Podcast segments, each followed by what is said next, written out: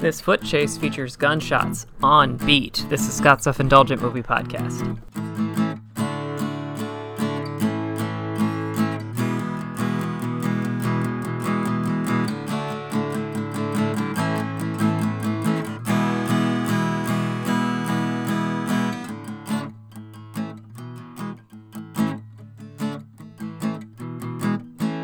Hello, movie friends. Welcome to Scott's Self Indulgent Movie Podcast. I am Scott, and today I'm talking about the foot chase from Baby Driver, which is a one of my personal favorite action scenes within recent memory. And it also, it's because it's a simple one, but it's just the the way that it's done that makes it work so well. So, without further ado, let's get started. Sorry, got a cat. If you've ever seen Baby Driver, you already know what a technical achievement the film is.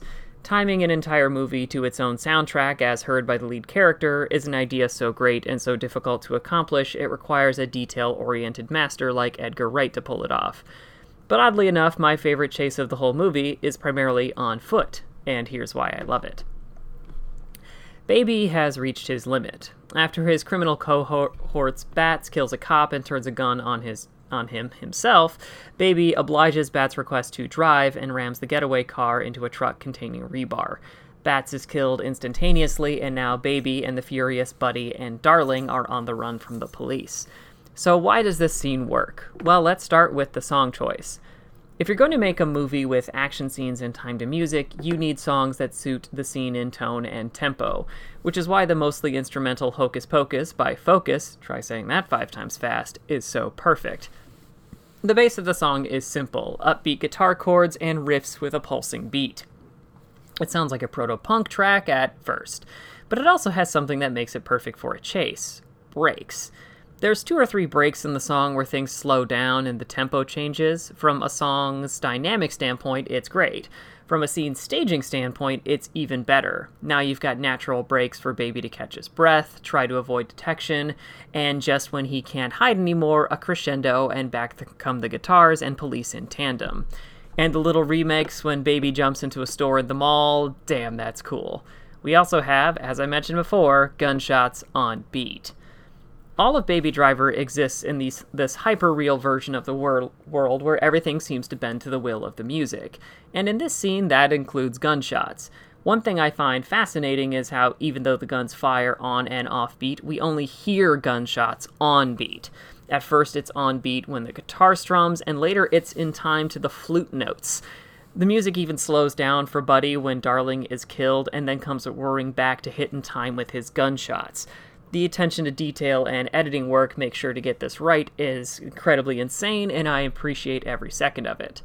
We also have what this means for Baby.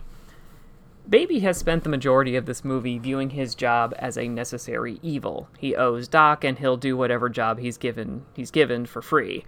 This necessity means he can ignore the darker side of his profession. Not anymore. Civilians are starting to get hurt, crew members who screw up are getting axed, and it's clear that folks like Bats are a hair's breadth from gunning an innocent person down. But he's also trapped because Doc threatened Debora. He wants out, but doesn't know how to do it. But Batch pushed him over Bats pushed him over the edge by killing a cop. Baby has now openly rebelled, and appropriately, there's hell to pay for doing so. He's made his decision, but it has dire consequences. See Buddy's homicidal anger towards the end of the scene. And then we also prove that Baby's got gifts beyond driving. One thing that's fun about this scene is that it shows how resourceful and gifted Baby is out of a car. Turns out that quick thinking and knack for spotting openings and shortcuts 50 steps ahead applies to a chase on foot, too. He uses his environment to get a leg up, cuts corners, and tries to avoid detection when possible. He doesn't panic, he just keeps changing direction, upping his speed, and hiding until he finds a way out. This is also a perfect example of how to actually do a foot chase. Because foot chases can be very boring, which makes sense. A lot of those scenes boil down to two people running, one in pursuit and one trying to escape. There's some natural tension there, but without some flourishes, it doesn't work. I've seen too many chases where characters are just running down a sidewalk or up and down stairs. Edgar Wright makes his chase exciting with variety. The first bit of variety are the obstacles. Baby isn't just running down a street with one cop on his tail, he's hopping over tables, sliding down escalators, and hurdling chairs. There's a visual variety to what he's doing and where he's going.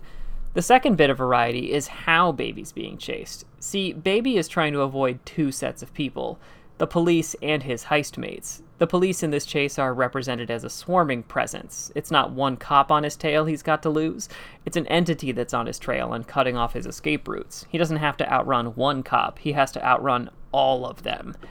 And because he doesn't want to hurt anyone, he has to stay far enough ahead to avoid contact. Darling and Buddy are another problem because, unlike Baby, they have no problem having a shootout with the cops and are furious with them. If they have a shootout with the cops, he could die. If they escape with him, they could die. And by the end of it, Buddy seems dead set on killing Baby. The tension never lets up, even after the chase ends.